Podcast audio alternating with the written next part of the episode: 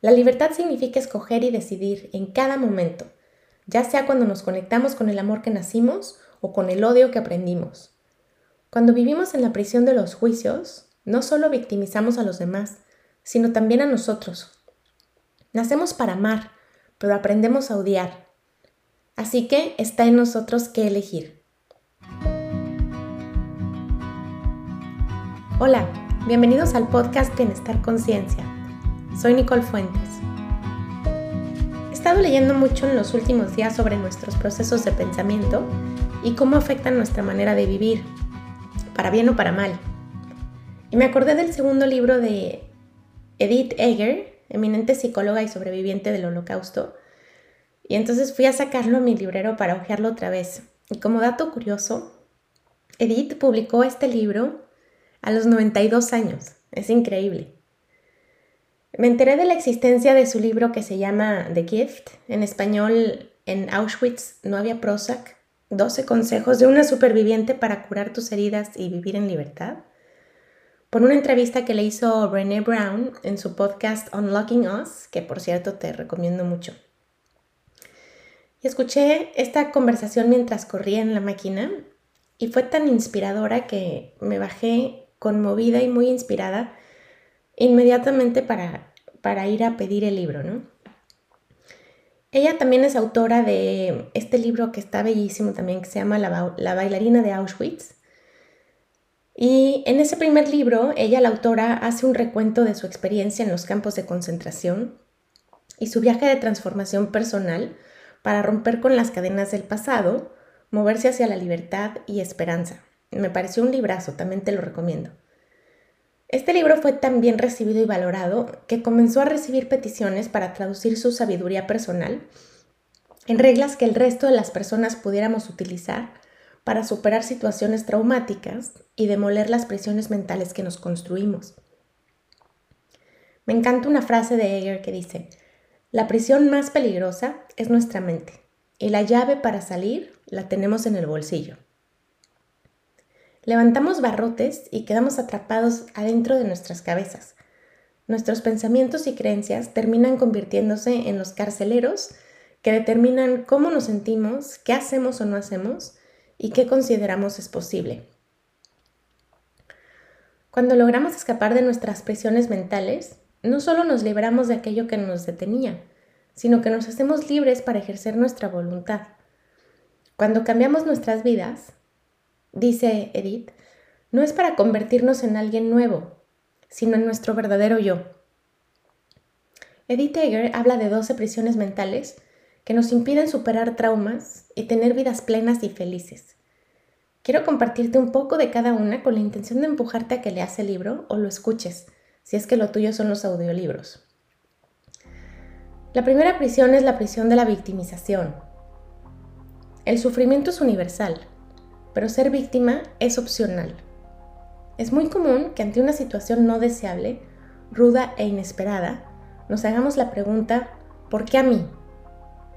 Que es una pregunta que no tiene respuesta y nos pone en posición de víctimas.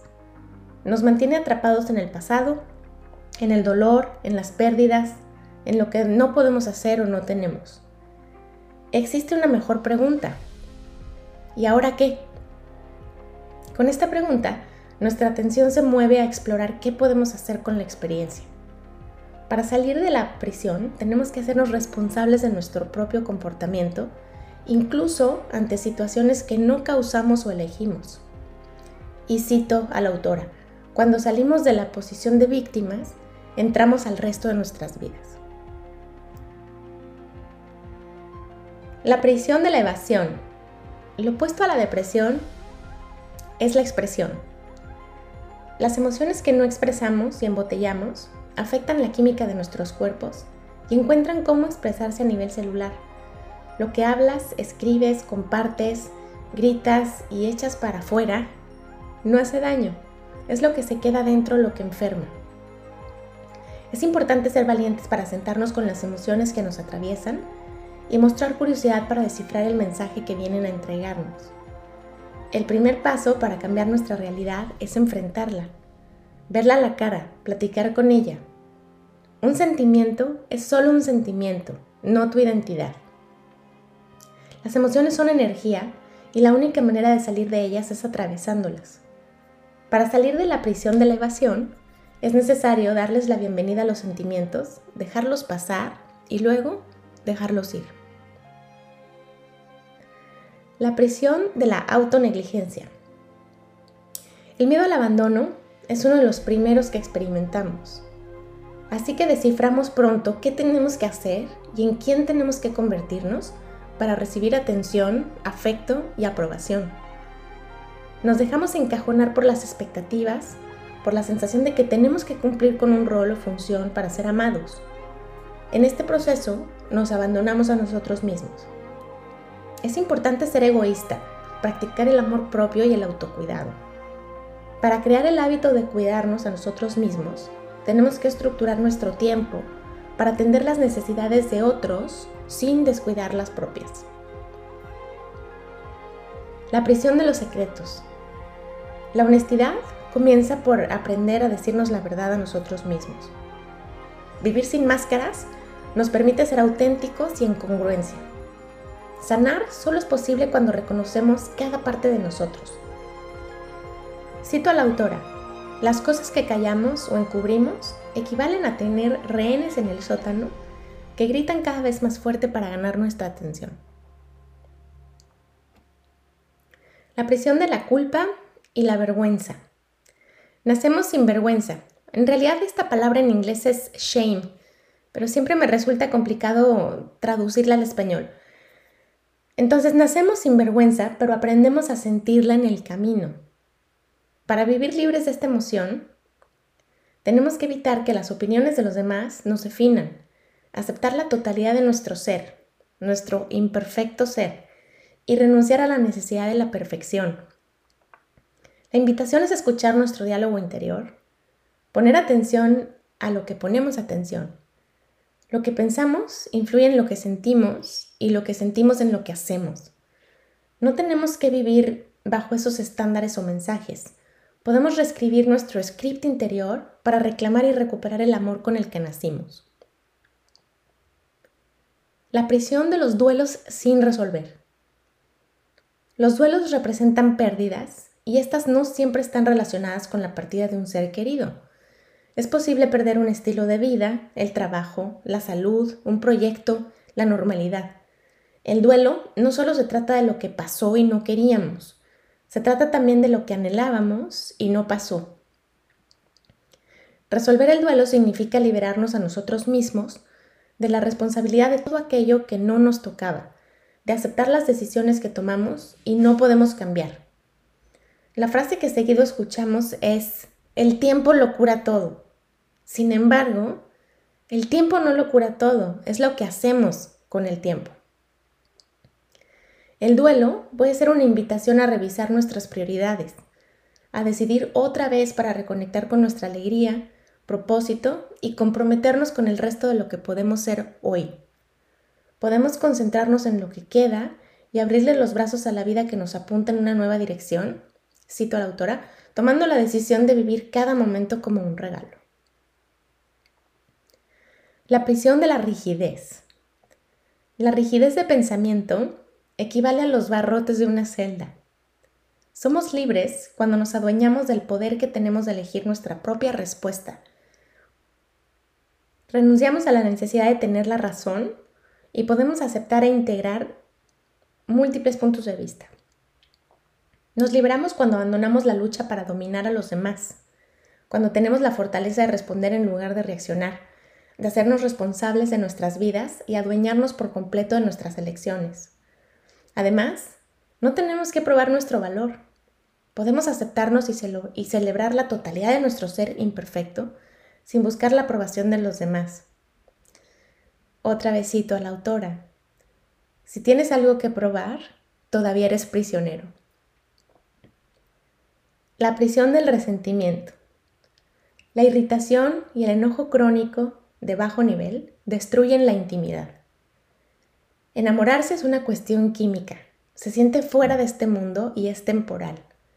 Cuando ese sentimiento se desvanece, nos quedamos con un sueño perdido, con una sensación de pérdida de una pareja o de una relación que nunca tuvimos en primer lugar. muchas relaciones salvables se abandonan en la desesperanza. Edith Eger argumenta que el amor no solo es lo que se siente, sino lo que se hace. ¿Qué nos mantiene en situaciones no deseadas? Cada comportamiento satisface una necesidad. Incluso una situación aprisionante y atemorizante puede servirnos de alguna manera. Para salir del resentimiento es necesario salir de la situación que lo provoca. La prisión del miedo paralizante. Podemos elegir cuánto de nuestras vidas le cedemos al miedo. Una de las maneras en que podemos empezar a gestionarlo es cuidando cómo nos comunicamos. El lenguaje del miedo es de resistencia. Cuando decimos no puedo, en verdad estamos diciendo no lo haré o no lo aceptaré. Lo estoy intentando es una mentira, pues o lo estamos haciendo o no. Y las frases porque lo necesito o porque tengo que, son excusas para permanecer en el mismo lugar. Las necesidades son cosas sin las cuales no podemos sobrevivir. Por ejemplo, respirar, dormir, comer. Podemos dejar de ver a nuestras decisiones como obligaciones. Es importante escuchar y estar atentos a los no puedo, estoy tratando, necesito, para reemplazar estas frases aprisionadoras con algo más sí puedo, sí quiero, estoy dispuesta, decidido. Cito al autor otra vez. Vas a tener 50 años de cualquier manera, o 30, o 70, o 90. Así que más vale que tomes el riesgo. Haz algo que no hayas hecho antes. La prisión de los juicios. Dejemos ir a los juicios y comencemos a elegir la compasión, la libertad significa escoger y decidir en cada momento, ya sea cuando nos conectamos con el amor que nacimos o con el odio que aprendimos. Cuando vivimos en la prisión de los juicios, no solo victimizamos a los demás, sino también a nosotros. Nacemos para amar, pero aprendemos a odiar. Así que está en nosotros que elegir. La prisión de la desesperanza. La esperanza no es la pintura blanca que usamos para cubrir nuestro sufrimiento. Es una cuestión de vida o muerte, un reconocimiento al hecho de que si renunciamos no tendremos la oportunidad de saber qué pasa después. Es una inversión en nuestra curiosidad. Afecta lo que atrae nuestra atención todos los días. Es elegir la vida. La esperanza es el acto de imaginación más descarado. Ahora, esto supone hacer todo lo que está en nuestras manos. Es una esperanza que incluye saber qué queremos, tener rutas alternas, disposición para sortear imprevistos, confiar en nuestros recursos personales y en trabajar duro. La prisión de no perdonar. Perdonar es algo que hacemos por nosotros mismos, no para la persona que nos ha lastimado. Lo hacemos para dejar de ser sus prisioneros o rehenes del pasado, para soltar la pesada carga del dolor almacenado. Cuando no logramos perdonar a alguien, usamos la energía para estar en contra de esa persona o situación, en lugar de usarla para nosotros y la vida que merecemos. Cito Edith, perdonar a alguien no significa que le damos permiso para que siga lastimándote. No está bien que te haya hecho daño, pero ya está hecho. Nadie más que tú puede sanar la herida. Cuando una persona que ha visto y ha experimentado de primera mano lo peor de la humanidad, como Edith Ayer, te dice que podemos recuperarnos de cualquier situación y que la vida vale la pena, el mensaje se recibe diferente. Su libro está lleno de sabiduría y sospecho que es uno de esos libros que tendré muy a la mano para consultar una y otra vez. Te lo recomiendo muchísimo. Y te dejo con una pregunta.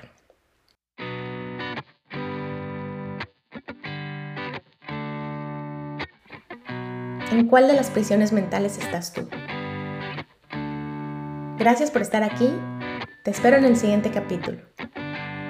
El podcast de Bienestar Conciencia es una producción de ruidoso.mx.